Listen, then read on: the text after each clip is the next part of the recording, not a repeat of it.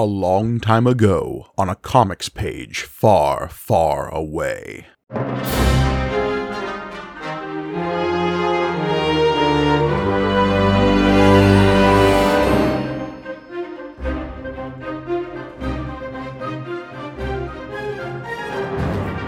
Greetings and welcome to May the Panel Be With You, the Star Wars comic book show brought to you by the Punch Up Entertainment Network. I am Mike Gorgoni.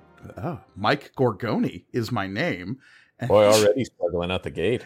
joining me, as always, the millions of voice crying out in terror to my old man on a spaceship. It's John Campbell. you know, I am crying out. Uh, I don't know if I'm in terror at this point, but man, we're not exactly uh, even jumping forward. We're not in like the the cream of the crop of Star Wars comics still. Look, just because we're covering a blatant cash grab doesn't Oh. mean we can't take our same analytical wit and charm to this book, John. I will say each issue of this that we do, I, I am going like, how are we going to come up with any amount of praise? It's just us going, yep, yep, that was also in the movie.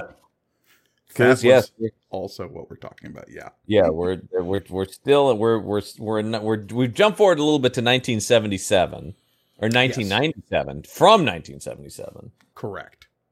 Uh, Uh, yeah, we have jumped a whole 20 years in the future so that we may endeavor to cover the comic book adaptation of Star Wars A New Hope, the special edition.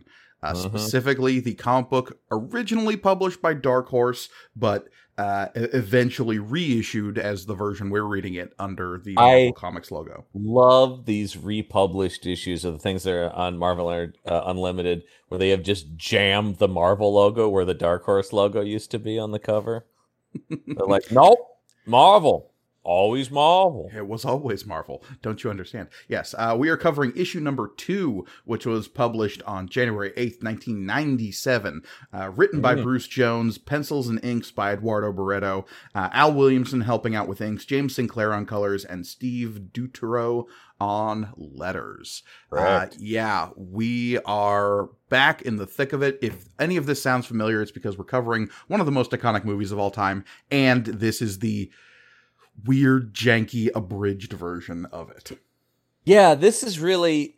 We talked about with, when we were doing the one from the 70s that it felt very slavish in a lot of ways to like, wow, do you have to include all that? This has the total opposite approach of everything is like a, you know, then the Mhm. guy, then they, they do the thing, you know, from that movie you like. right, Right. Yeah. We talked about this a lot in the last episode of our coverage, and so I don't want to belabor that point. But Right. yes, there is a lot of hand waving of, well, you know, the, they, the line is there, and your brain can fill in what's around it in terms of context, so they don't It's- work too hard.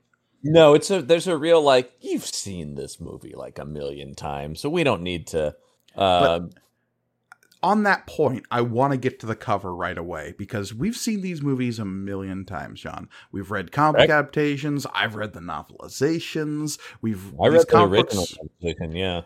shouldn't have any surprises for us. So, pardon my surprise then when I Yes. look at the front cover of this and front and center there is a character that I, Mike Gergoni, do not recognize. I was so glad because I'm like, I don't know that this has. You talk about this droid that's in the This middle here. droid right in the middle What here next it? to Jabba. No It idea. it doesn't even look like any droid I've seen in Star Wars. it's like vaguely battle droidy, I guess, and it's It's, got it's like a battle droid got merged with IG88. Like, yeah, but it's like head is weird and elongated, Yeah. and it's got this like strange rib cage thing that's a little bit like Grievous, I guess. But again, this is all this is from 1997. This predates all of the prequels. yeah, yeah, exactly. So that's where I don't quite understand. The other thing is because this is all this connecting cover thing, because the the, all, the four issues made one thing though. Mm-hmm. Weird though that it's like Jabba and Boba Fett and Greedo are here, even though they were in the last issue. Yeah, and like I think a lot of the like characters standing there that frame Boba Fett's helmet down in the bottom left corner, those Yeah. are like the other mercenary type characters that are in Right. the add re-added scene with Jabba the Hutt and Han Solo, Mhm. and which never had Boba Fett. That was a total creation of the special edition, of course. correct. Uh, so I, I'm gonna keep talking a little bit. I'm gonna go back into that first issue and see in that like in that added scene if there's robots in the background somewhere, and I just Oh, if yeah, notice. this guy's in there, yeah, yeah, uh, well, yeah, yeah, yeah, yeah. yeah, I, I will say I do love the the Doctor Ball representation on this cover, though. The fact that he made any cover, Yeah. Dude, that that droid went through all those years of medical school, learned all that stuff about uh, how to attach hypodermic needles and scissors to his robot form, Mhm. and I'm just glad he's finally getting represented. Yeah, good for Dr. Ball. Okay, I'm I'm um not on what you're watching on YouTube, but on my phone here. I'm looking at the, yeah, yeah, yeah. the comic. Ooh, so really good two- podcasting. A two screen experience for us. Two screen experience, right? So uh the the scene they re-added back to A New Hope that was cut from the original movie that they added for the special edition is Yes. to remind our listeners, Jabba the Hutt uh, confronting Han Solo in the uh, near the Millennium Falcon before they leave Tatooine. And Unbookie. It's an awkward scene that they had to like completely remaster because the actor they had playing Jabba the Hutt would later be turned into a giant puppet in Return of the Jedi. Well, it, yeah, they had to completely do that, and for no reason because that scene serves absolutely no purpose and should be cut by any objective of like uh, story pacing. Right, and it actually kind of like downplays how dangerous Jabba the Hutt is when Han like blatantly steps on his tail. Anyway, Yeah. Yeah, it's a mess. Looking at the frames as presented in the comic book adaptation, we ah. see some like scum and villainy accompanying Jabba the Hutt in this sequence, Right. including it only one panel with Boba Fett standing there. In the other three panels in which we see other mercenaries, none of them are this robot. What, so what is this? Just by the way, this is Dave Dorman who did the cover art here. This Mhm. is just some creative license on his part to go. I just want to add my own little thing to the Star Wars universe. This is Mecro the Star Killer, a character of his own invention that he is inserting into this cover in a hopes Yeah. that he will get his own spin-off series. Fingers crossed. We're still waiting. Star Wars. So yeah. Uh yeah, no idea. Again, like you said, this is part of a larger collage. So you got one quarter of the Death Star in the bottom left Yeah. corner. So this is the top It's right it's a of the portrait that would eventually be formed here. Which is a, which is a cool idea, and as- as we talked about on the last episode, very uh, indicative of comics of this era, as Yeah. the comics as collecting uh, thing, you know, right? Right. Uh, all right, let's open this up. Moving on, uh, we get our awesome Star Wars timeline. We talked at length last episode about how Yep. like this comprises what we knew as the history of Star Wars back in the late Oh, nineties. poured over this thing. We had no choice. right. Uh, we, we get uh, our credits here. And moving on, I love the Disney is now has a logo in the bottom of this issue uh, here on this first page. you know that wasn't there before. Oh well. Nope. Moving on. Too Uh, bad. We start Uh, with the the Death Star near the planet Alderaan. I'm sure nothing bad will happen. no, I just I I was real worried though about this whole thing. So much tension in reading this. Uh, we've got the de- and so we go to the Death Star control room. Uh, Yes, I mean, I will say the, the the one point is I think the art across the board is pretty good in this. it is what we consistently malign about comics back in the 70s, depending on the artist, is it Mhm. is consistent. yes, Now I, I agree. it- its quality, I would say, like, I think this is a pretty lazy Tarkin. And like I, Yeah, yes. Weirdly, Leia the- looks okay. weirdly the '70s book had a better Cushing likeness. Yeah. Here he just sort of looks like old man. Like Yeah. they kind of do some of the, but man, they're not going enough on those cheekbones. They're there a little bit, but the cheekbones were everything on Cushing. hmm You, Uh, this is really not capturing how gaunt that man was. No, it also shows him wearing shoes, which famously Cushing was wearing slippers during this whole scene. And he brought that up at every fucking convention Q and A thing. Yeah, you know, I wore slippers because I was more comfortable than those. Mm-hmm. Uh, by the way, Cushing, uh, if- for those who listen to uh, Campbell and Jones Meet the Monsters, uh, we're huge Peter Cushing fans over there. And also, we talk a lot about how he was a huge nerd himself and spent a lot of time loving genre stuff. So uh, that guy was the real deal. Like uh, he, 100%. so I'm sure he was psyched to be in a space movie. I mean, him and Christopher Lee both. Those are like the two pillars of like early nerds becoming like part of the genre they love. Guys who it wasn't like, oh, we are actors who have to. This is like, no, we are psyched to be making sci-fi and horror. This is what Mhm. we want to do with our lives. Yeah. Obviously Christopher Lee like had his resurgence when we got Saruman and uh Count And Dooku. Dooku, I mean, they both end up in Star Wars, Cushing and Lee, which is pretty cool. Yeah. Uh, admittedly decades apart. Decades apart, it's a bummer they never got to do it together because they were Mm. great friends and frequent co-stars. Total sidetrack, but I do want to get your take on this. If Peter Cushing had survived, where Yeah. would you cast him in Lord of the Rings if you had to replace somebody with Peter Cushing? Ooh. Ooh, that's a good question. Oh man. Because my first instinct is Denethor Okay. Yeah. as the the regent of Gondor. I like no That's offense to to Noble. I think he did a fantastic job. That's kind of what I was thinking, and and actually, I'm glad you said that because I was going to say the John Noble part. So I'm glad you actually said the character's name. Which, d- yes, I think that would be great. Cushing as a regal royal character makes so much sense, right? Like a guy Mhm. who just like, yes, he commands that. No, I think he'd be great. I mean, obviously, he would have tried for Gandalf, Yeah, um, as everybody did, and obviously. and he. I- at a certain point, that might have worked, um, but in, in comparison to an Ian McKellen, um, he's he- he's not. He doesn't have. Uh, Cushing was more gentlemanly than he Mhm. was like, "You shall not pass." You know, that was more the Lee side of it. He was the Van Helsing to the Dracula sort of thing, right? mhm. Uh, also, uh, anybody who hasn't seen his Frankenstein movies, he has one of the best portrayals of Frankenstein of Doctor Frankenstein, Peter Cushing, because he he's just a psychopath. It's Yeah. not like, oh, I was a good guy who is. It's like, no, I'm just bad. I'm just Mhm. doing this for evil, and I will murder. And I've always loved just straight up bad guy Frankenstein.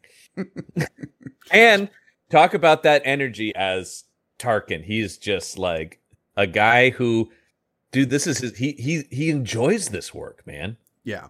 No. And again, I want to don't want to belabor this point, but this is another scene where we have a lot of iconic lines that are Mhm. given zero gravity. They're just jammed into the middle of a speech bubble somewhere. It has my favorite Cushing line in it, which uh co-host of and Jones Meet the Monsters I do the impression of is charming to the last. hmm And the whole like you may fire when ready, like Yeah. that's just jammed to the end of a speech bubble.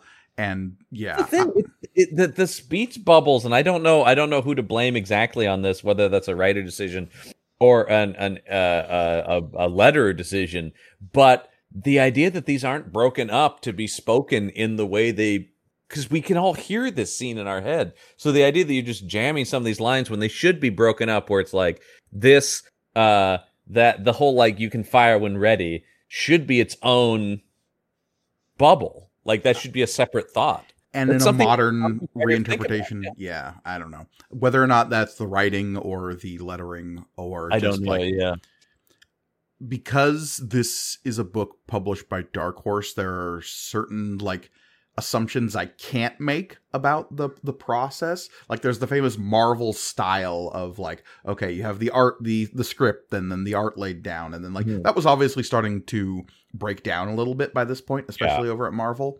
Um, Yeah. Once you had like auteurs like uh, Lee and like uh, some of those other guys taking the eventually the image guys that would take over the scene in like the early nineties. yeah, Frank Miller and stuff when he was doing Daredevil as well. Yeah.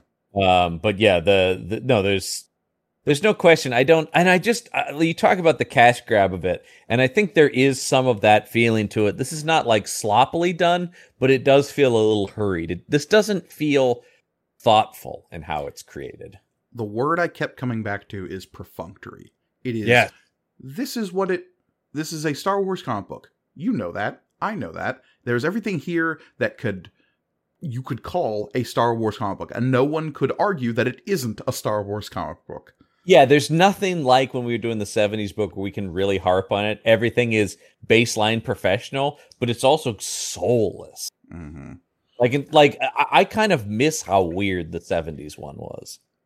I mean, speak of a big difference in comparison. This next page, where we have the the firing activation sequence, we have the laser, we have Alderaan blowing up, and that has become so iconic that you couldn't not do it in a comic book now. Whereas Mhm. in the 70s comic, they didn't have any of this. They just had a big splash page with a big psychedelic explosion.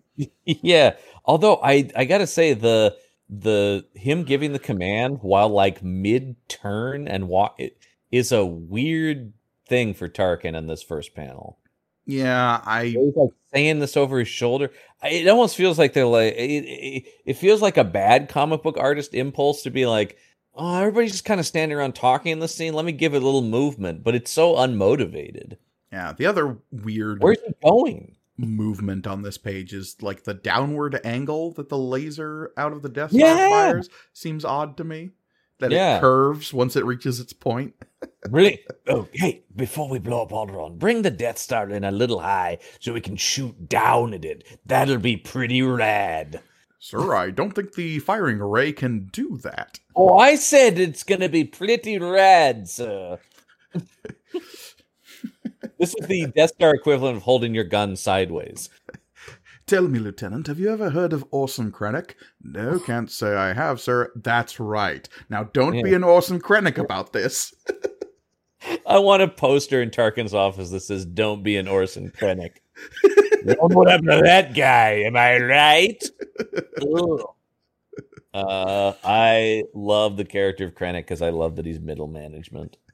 So, one of my next page, speak about things that just like get jammed all into one sequence. We have the whole training montage, Space Chess, and Han saying he doesn't believe in the Force all on the same page. And Obi Wan going, ah, millions of voices cried out in terror and were suddenly silenced.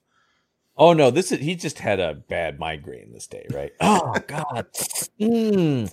Like cuz once again, I mean, and I know it's a comic book, but in the movie Alec Guinness when he does he does like a whole like he has to sit down, he's like, "Oh, oh my god, like he really feels it." Here it does just so he's like, "Ooh, ooh, I think that was millions of people dying." Ooh, Brain that's deep. freeze, brain freeze. Need to lay off Yeah. on margaritas. Yeah, on these frozen margaritas are a little cold.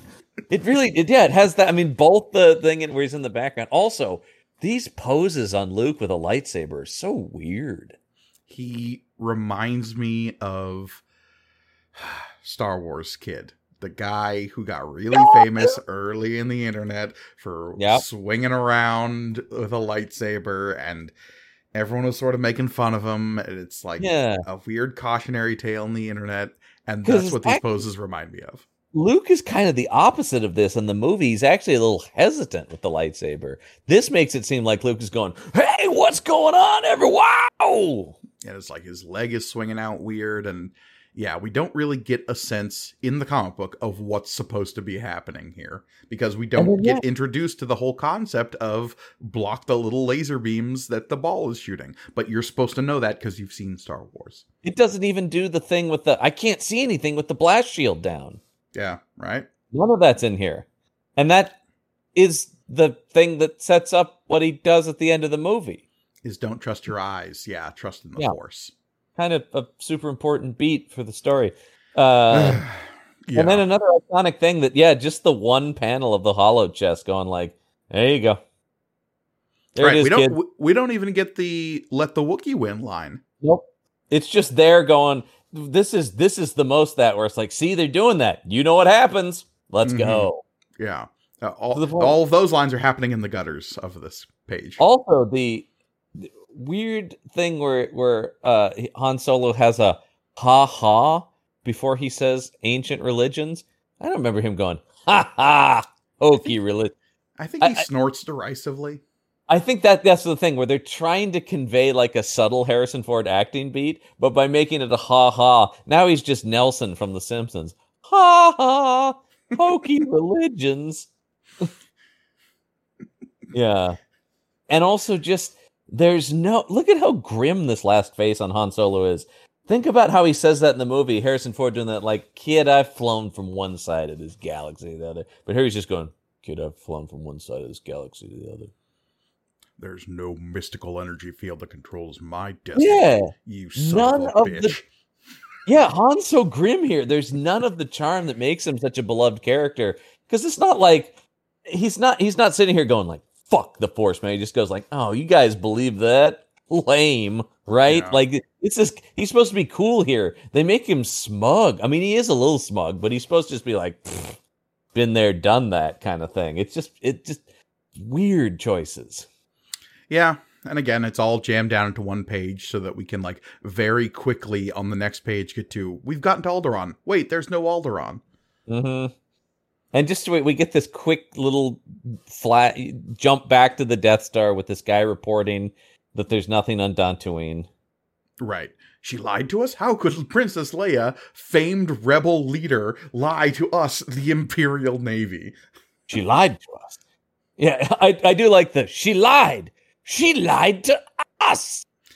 Ah! But Vader's face is so trustworthy. That's your face, right, Vader? Look at this guy. Look at this guy. Is he a robot? Is he a guy in a suit? Nobody knows right now.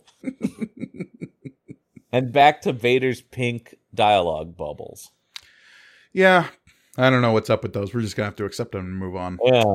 I just mm, I bubble I have some bubble gum in my mouth that I was mm. Mhm. Uh Terminator immediately, yeah, they end up on Alderaan. Weird this book doesn't do a lot of heavy shadows, but for this one panel does this this heavy shading on Han's face. There's a guest anchor, Mike Mignola, showed up for one panel. It really it does. It looks like they just had Mignola draw Han Solo.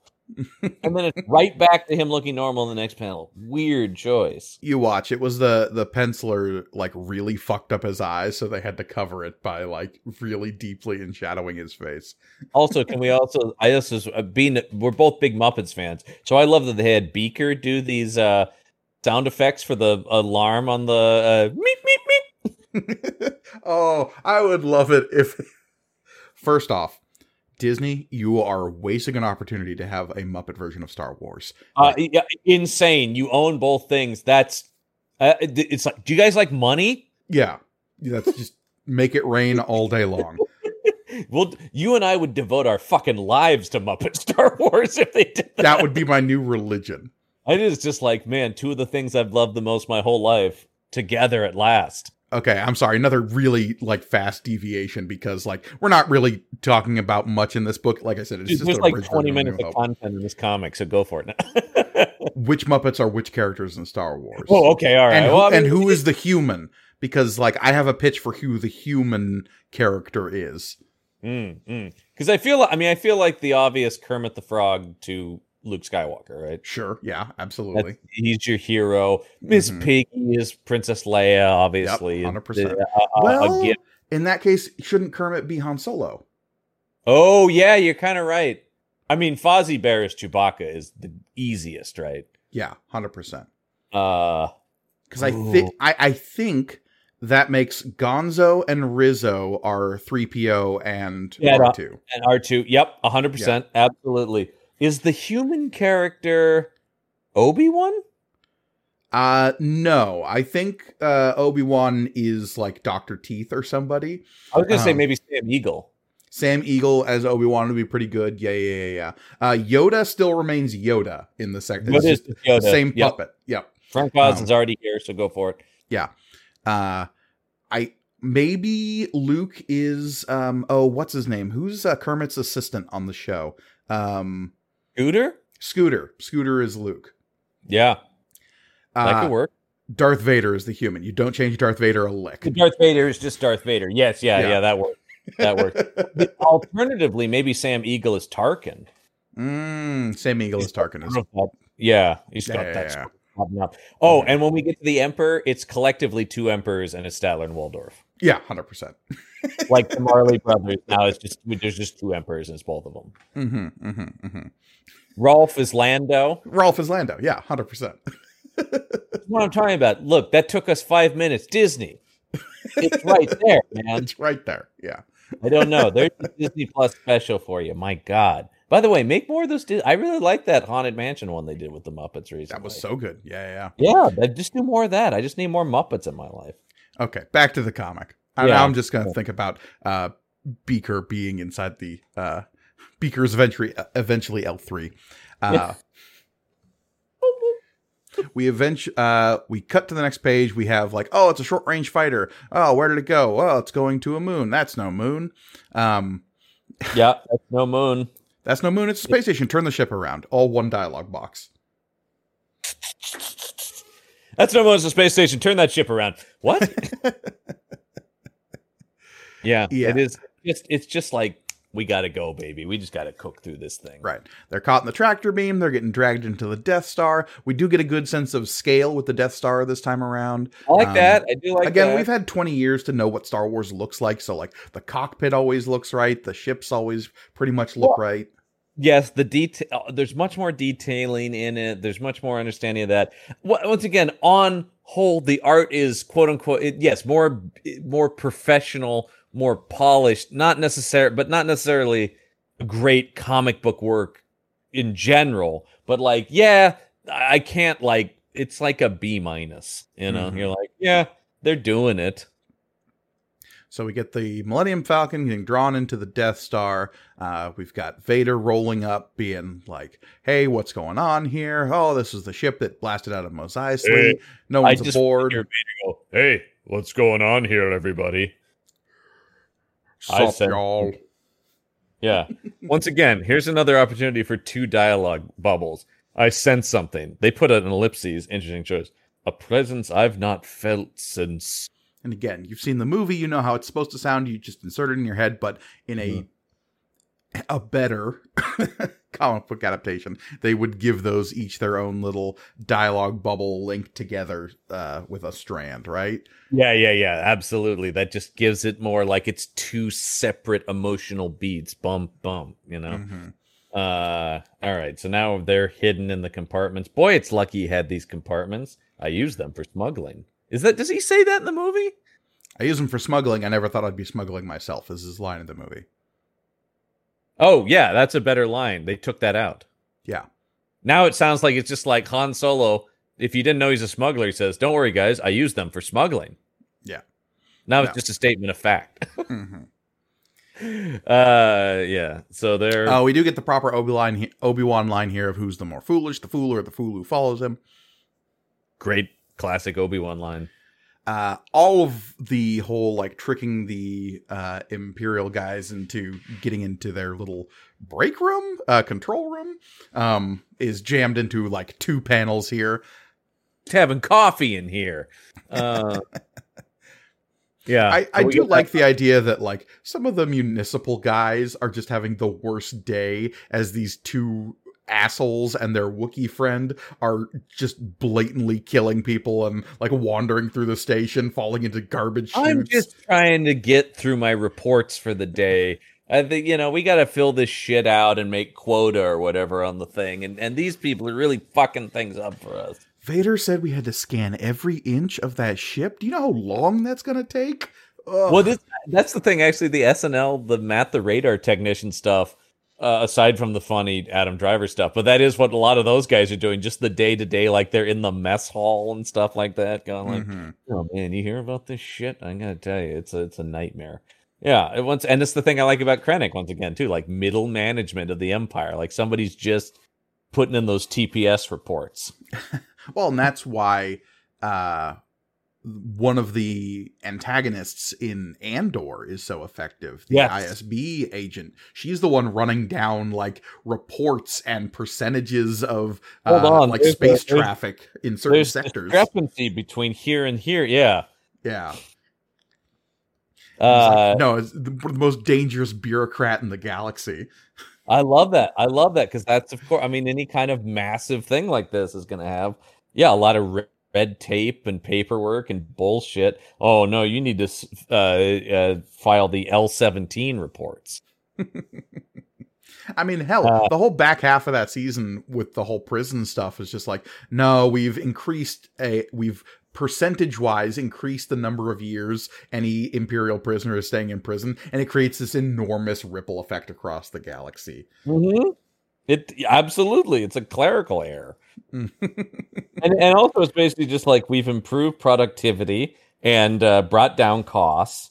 right. Uh, on the next page of this comic, speaking of bringing down costs, uh, R2D2, everyone's favorite uh, jacker inner. Um, Oh yeah. he's gonna jack in here. Uh, no, he plugs into the uh, and the computer console here. He finds the uh, some schematics. They're trying to look for the the tractor beam controls. So But he's doing all that kind of in the background. yeah, uh, but he keeps saying he found her. He found her, uh, and they found Princess Leia. Obviously, They did find Princess Leia, which leads to a Han Solo doing a. Hmm, yeah. I don't know. I can I imagine quite a bit. know. Which is also a great line that you really need to hear the Harrison Ford. I can imagine quite a bit, you know. hmm And also Uh, another weird choice though, this foreground Chewbacca. Why? Just you know, Chewbacca's there. Don't forget about Chewie. But it is but he's the focus of it. You're like, why is Chewie hearing this important to us? I'm always into the visual language of the stuff where it's like Uh-huh. it for some reason we're focusing on Chewbacca while those two are having that conversation. Like he's like, hmm. Well, Chewie's listening in and going, I see, the princess is in danger. Now it is time for Chewie's noble actions to take flight. now it's Chewie's time. uh, all right, we we, we totally page. miss on the beat of, like, hey, where are those binders? Don't worry, Chewie. I think I know what he's doing None here. of that. Yeah, forget all the Han Solo and Chewbacca bonding. That shit's not important. Yeah. no, instead we skip straight to the everything's fine here uh, beat from Han in the detention level. We get the whole action Also- sequence there when they're taking over the detention level is boiled down to two panels. Two panels, and once again, just look at facial expressions. None of the lightheartedness of what he's saying. You wouldn't know this is funny if you hadn't seen the movie. hmm Yeah, you wouldn't get any of the uh the expression on his face of like wincing or or the like trying even though he's not face to face with the people he's talking to still trying to affect the customer service voice, right? Absolutely. And I don't. Did they cut out the my favorite line, which is the "Everything's fine here. How are you?" That's gone. Yeah. Yeah, it is. And the yeah, situation normal. You don't get the where you just go. He's even doing like a voice in the movie. He's going like, uh, situation normal. Yeah. And the boring conversation anyway. It's all just. It's it's like yeah, all this is happening in the movie, but you're missing the nuance of. I know you can't. Obviously, you can't hear it because it's but it's a page. But how about you give him an expression? He's got the same fucking look on his face in all three of these panels. Yeah, they're they're they're drawing him a little bit like Clint Eastwood throughout this thing, and it's just not Yeah. how the character is supposed to be portrayed. I don't know. He's really not. Han is the gunslinger cowboy, but the performance kind of undercuts the traditional sort of like stoicism of that. hmm Um, But yeah, so And he then- fires at the console. We're gonna have company. Luke goes in. Uh, we lose the line of "Aren't you a little short for a stormtrooper?" And I mean, that, that is consistently throughout the any kind of humorous character line. Out of here, get it out of here. yeah, That's unimportant. yeah. We're we- just we- doing the, hit the beats. don't don't don't worry about the fact that Star Wars the movie is fun. Just just ignore that fact. That is the thing. This is so serious, and the movie is serious. But yes, there is a, a, a deftness of touch that I think sometimes at its worst, Star Wars forgets about. hmm Um, well, and yeah. at, the other end of its worst, it leans too hard into a la Jar oh yeah, Binks. yeah, yeah. Uh, yes. Well, yeah. That's all. uh, still the best description of him is a comic relief character written by a man with no sense of humor. Um, yeah, but no, it's all just like I'm Luke Skywalker. I'm here to rescue. I'm here with Ben Kenobi. Ben Kenobi, where is he? End of scene. hmm what? Also, Back to You'll have to watch a uh, limited series on Disney Plus 20 years from now to understand why Leia knows the name Ben Kenobi. Mm-hmm. It's pretty good.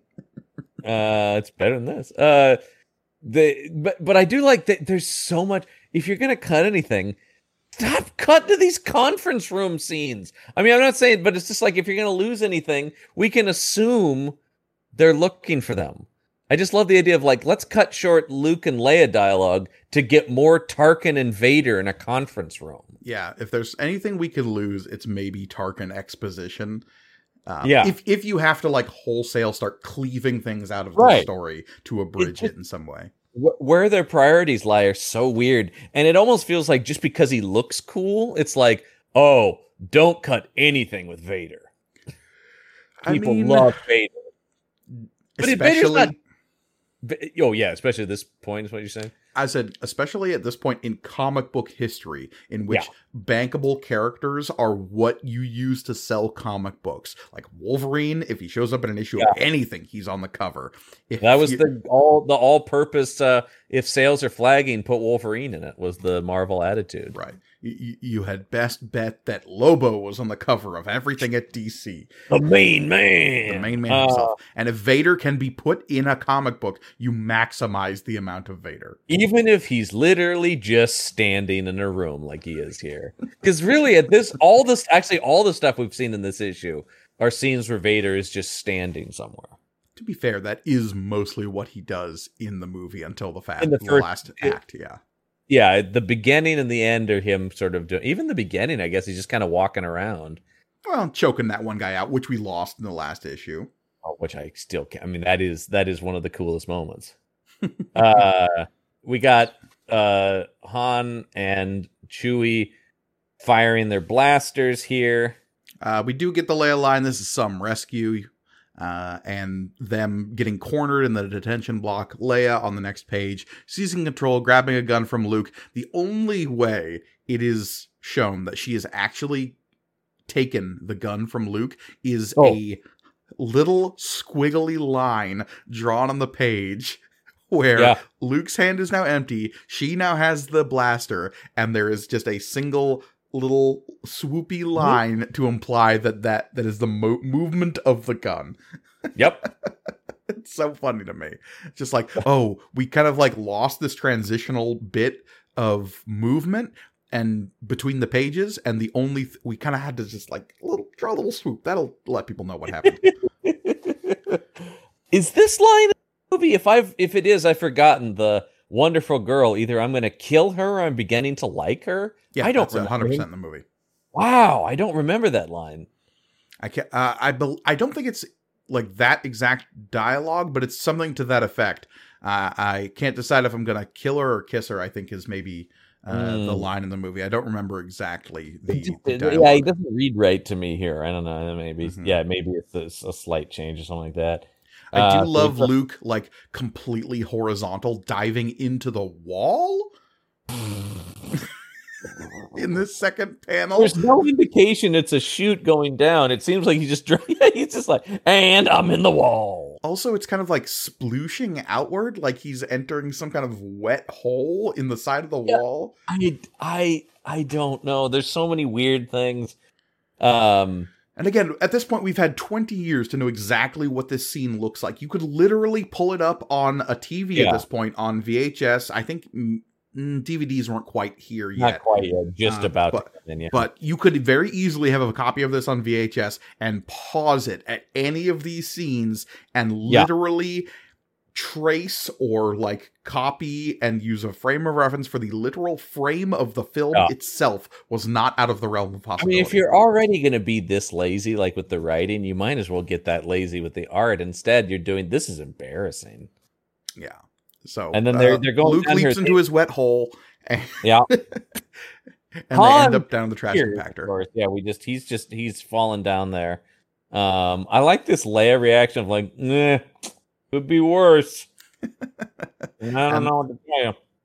We hear the moan down at the bottom of that The panel. ominous moan. with which leads Han to say it's worse.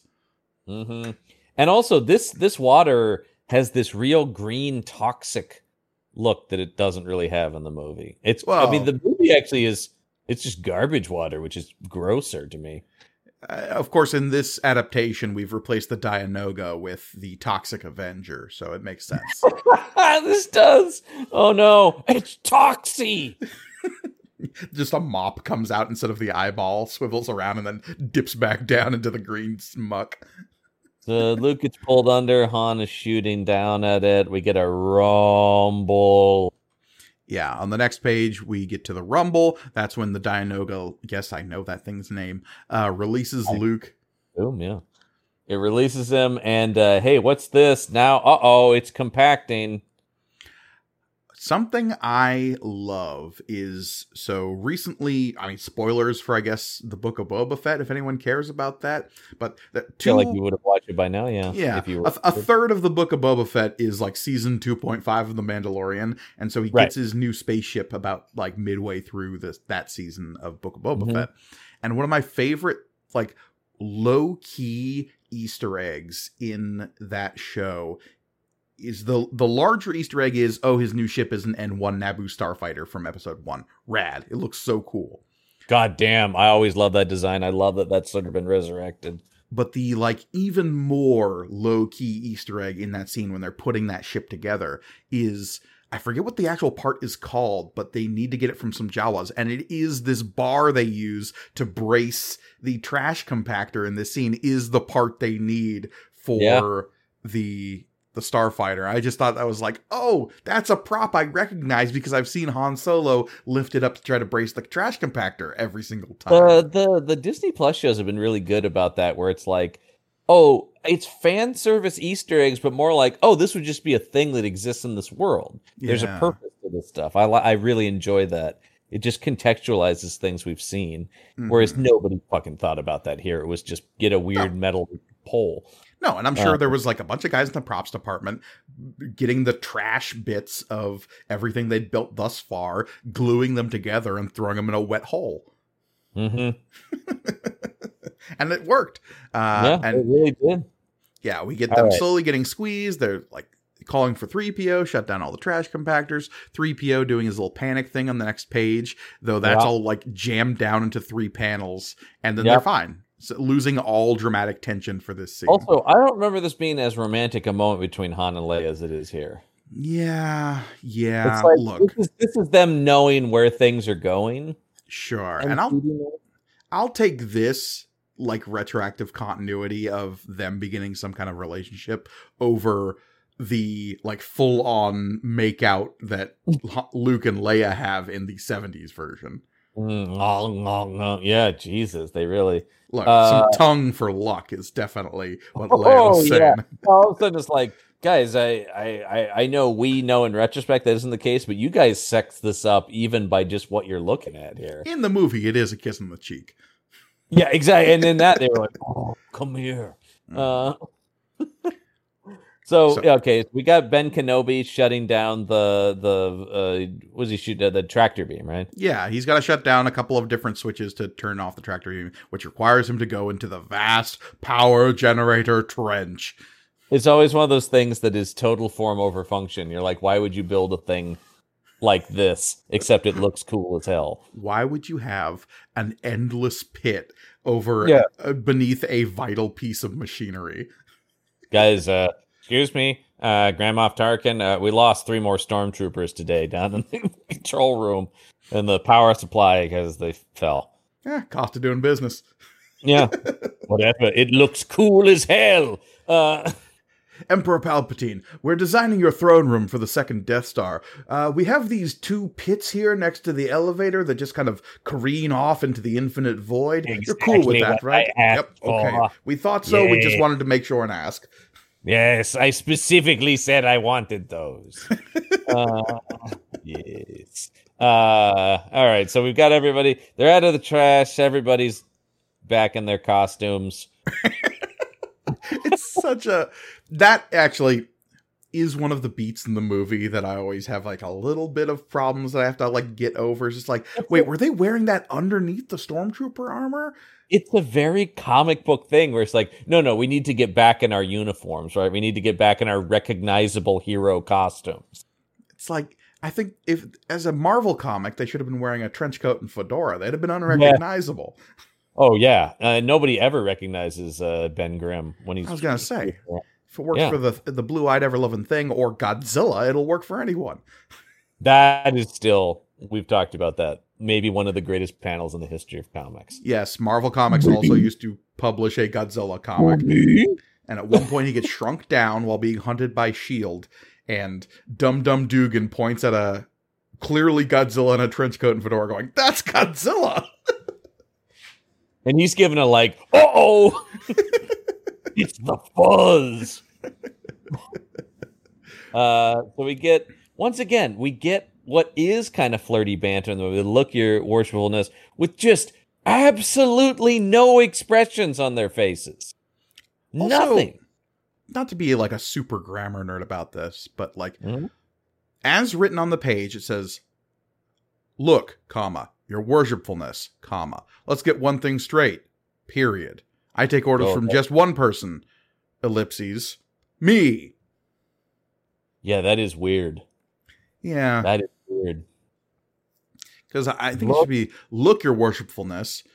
Uh, no comma there, comma. Let's just get one thing straight, comma. I take what per- orders from just one person. Maybe semicolon. But yeah. I don't know. The period is very strange after the let's get one thing straight. That is not the end of a sentence. Yeah, I don't know. Anyway, that's just me getting like a little like "Mm, your use of the Oxford comma is uh, untraditional. Uh, uh was Vampire Weekend taught us though. Who gives a fuck about an Oxford comma? Um this day and age, you're more right than you know. mhm. uh so there uh, will someone get this big walking carpet out of my way? That's classic Leia, but once again, drawn. Yeah. And again, like this Han moment of no reward is worth this. The expression on his face is so important for that line.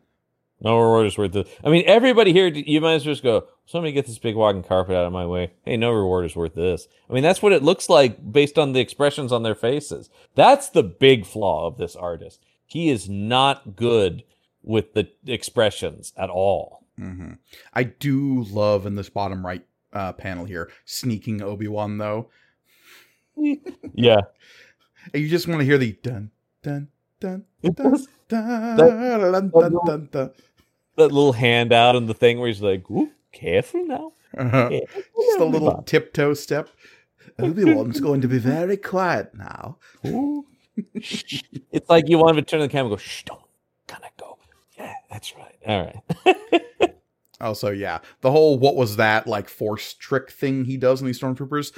It's really tough to pull that off in the comic book because it's so reliant on like framing like three specific beats as well as a, Yeah. a sound effect that kind of makes it clear what's happening. And in here, just them turning at what was that to nothing. Yeah. They're both very drunk. Um, Well, what else are you gonna do on the Death Star? yeah, Uh, man. We get them running around the corridors. Yeah, Han and Chewie split up from Luke and Leia, so Han goes off to go shoot at some stormtroopers. Meanwhile, Luke and Leia find themselves at yet another vast, deeping pit as they reach the bridge of Oh. Khazad-dûm. so many on this Death Star here. I do like. uh So we get. Yeah, they're they're shooting. He blasts the door. He shoots the. I love on the next thing when he shoots the guy. The insert of a panel of the guy falling is pretty great. The stormtrooper going taking a header is pretty awesome. Woo! Oh yeah, on the next page, Leia shoots the door, locks them in. They're in this chasm. They're shooting. Yeah, the because I believe that's where the Wilhelm scream is in the movie. Yeah, I, that, I'm certain it is. Yeah, when that stormtrooper takes the header. yeah. Uh, used a and could have used a word bubble on that. Ah, on that. how, I mean, how, not- how not- would you write the Wilhelm scream? I don't know. Just give me an A H H H H H H H H. Ah. See, I think it's an E E E H Y A A A H. Ah. Yeah. Yeah. Because it, it it ramps up into a yeah. Yeah. Yeah. yeah. Wilhelm scream. I just put fucking just put a word about says Wilhelm scream. Just in brackets. yeah. Tr- Translated from Wilhelm scream. Yeah. uh, Luke throws his grappling hook. And we get the for luck kiss, which is very fine and platonic here. Yeah. Uh, it is, and Luke has no reaction to it. I that. I just want to comment on Oh. how Luke is holding this rope as they swing. Yep. Kind of weird ass monkey grip is that? Like reverse handed, upside down grip he's got He's on got the it. rope. he's got it. He's holding it normally in the panel where she kisses him, but then for Mhm. some reason he's swung around. He swung his hand around and gripped. Yeah, upside down without his thumb. Notice Without- the rope like comes out from between his fingers there. Odd. So strange. That is that's that's bad. That's and I really, I get it. Hands are hard to draw. it's, they're the- yeah, One of the worst things besides hands horses. feet. Yeah, oh, horses. Yeah. But Horses, there they Their heads are just too big. But yeah, they swing away. Uh, Mhm. I'm interested that we've noticed before in the previous issue that this comic will go out of its way to feature stuff that was added in the special edition, and they Yeah. don't do the thing with Han here.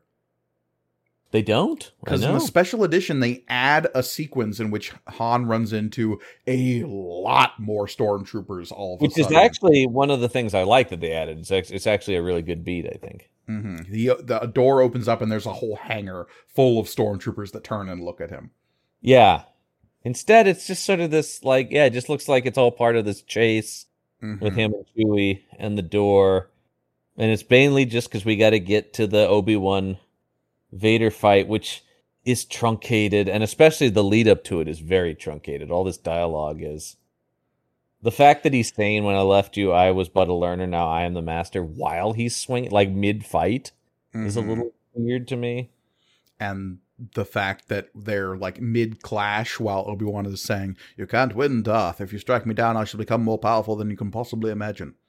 it's it's just it's not giving you the beats of the scene which is like clash clash dialogue clash clash dialogue like it's sort of like these beats in this thing of these guys fighting and conversing Here's a question I have for you. yeah. Yeah, Here's what go I question I have for you. Uh, we com- we've complained some about the '70s rendition of what lightsabers look like, like color Yeah. aside, but just like in terms of the visuals of how do you represent a lightsaber graphically. What do you think of this interpretation, where it's like they get bigger near the hilt and then they kind of taper off to a point?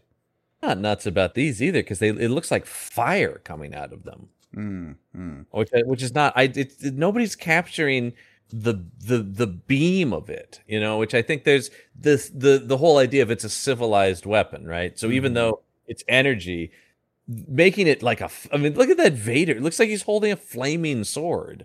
Yeah. No, and this is actually I don't know, this was actually kind of comforting to me because this is how I've seen lightsabers depicted in a ton of Star Wars comics because I- within the Dark Horse era of Star Wars comics, this is a very common uh, visual shorthand for the lightsaber. Sure. And and with their aruns and sprow sound. Sprow. Yeah, that tracks to me. I guess. Uh, all right. But So we yeah, go on the to the next next page, page. we get Han and Luke and Leia and Chewie all meeting back up together. And we just hope that old man is taking out the tractor beam, uh, Han says, in a dour graveyard grimace. Han is the least fun character in this book. It's so weird. It loses everything about the appeal of this character. Mm-hmm. Just hope that tractor beam's out of commission. I I don't know what we're gonna do if it's not. Uh, we get Obi Wan and Vader fighting in the distance. We have the stormtroopers distracted by it. I always was curious about those stormtroopers racing off to what? Just watch their boss beat up an old man. Hey, guys, it's like somebody goes, There's a fight in the corridor. Oh shit, Vader's got his lightsaber out, man. This is nuts. Out of nowhere, it's Obi Wan with a lightsaber. It's just got the WWE red. Here comes Obi Wan Kenobi. Oh, he's got a metal folding chair. Off the top of the cage, it's Obi Wan Kenobi. In my lifetime, I have never seen this. Is absolutely wild. Uh, and then talk about more sneaking because they they go to watch it, and we just see the people in the background going, "Well, shit, we're gonna go to the spaceship then." Meanwhile, we get like the suddenly we're in a romance comic panel of Obi Wan on the next page. oh, that Luke. he glances off towards Luke, and then he has this beatific moment as Vader strikes him down. So odd to me that we get the Vader striking down Obi Wan at a wide shot from the point of view of the crew getting back onto the Falcon. And Luke's no is in a wide shot, is in the same wide shot behind him, so you don't get any of his facial expression going, no! Yeah, yeah, it's odd. And for one panel, evil 3PO. What is that shadow with just the gold eyes glowing? He That's looks so 3PO. They got triple zero. they only think I'm 3PO. you also get you get you d- you also don't get the beat of him with his foot going, "Hey, where'd his body go?" Instead, he seems to be going over there. Well, we do get the beat uh, on the lat the bottom of the page here. I guess Uh, yeah, that's right. They just do it over there, but instead, it's like his immediate concern is Kill Shoot those that teenagers. Yeah. Yeah. Get these t- blasted teenagers out of here before they ruin my scheme or I'm pretending to be a ghost. Um, Old man Vader, we should have known. We get the run, Luke, run, which once again, the ghostly font, you only know this is Obi Wan's voice if you've seen the movie. Otherwise, that could be anybody saying run, Luke, run. Well, it's just the voice that he's hearing. Uh, Luke gets onto the ship. We got to get out of, out of here. Hope that old man got the tractor beam out of commission, or this is going to be a real short trip. Okay, hit it. All in one dialogue box. And then a shroom to the end of part two. There you go, folks. Weird, weird breaking point kind of for this, actually. Yeah, I was going to ask what you think about this as the end of part There are some clear like act breaks in Star Wars, right? Yeah. And I feel like the act break after the end of Act Two in the movie is their escape from the de- the Death Star, right? Yeah. And it ends after the dogfight. Yeah. Yeah, which is going to be obviously the beginning of the next issue of this Right, book. right. But in terms of like a three act structure, I feel like Act One is all the stuff on Tatooine and getting onto the Millennium Falcon. Uh, Act Two is everything on the Death Star, and then the dogfight and leaving. Act Three is Trench Run and end of the movie. Well, that's why splitting this into four part four is an awkward amount of parts for a story. You know what I mean? Like it's It can be. It depends it on the story you're telling, but at least for this story, yeah, even they had to extend it out to six for the '70s one, but that in some ways makes more sense to me in that it's two groups of three parts. Mm. Where this this creates this weird moment where you're like, is this the halfway point of the story? Not really. No, if if anything, it feels like if you were to try to find a midway point in A New Hope, I Mhm. feel like it would be getting drawn into the Death Star, like arriving That's at Alderaan. thought part two would would end, right? Is they are Mhm. on the Death Star. Yeah, which would imply that part one should have ended sooner. Right. Then Yeah. part like I would have said part one would end there. I would end well, let's see. Part one would end with them, I guess, on their way to the Death Star. I guess it's kind of makes sense that then this starts with the destruction of Alderaan, and then but then it feels like part three should be the Death Star escape and dogfight outside of it, and then part four is Yavin and the battle overhead. No, instead we're gonna have like I, I've read ahead a little bit, so issue number three ends incredibly awkwardly right at the beginning of the trench run. Oh, weird. It's really Weird. And Yeah. devoting a whole issue to the trench run is not a good call. It's odd to say the least. Yeah.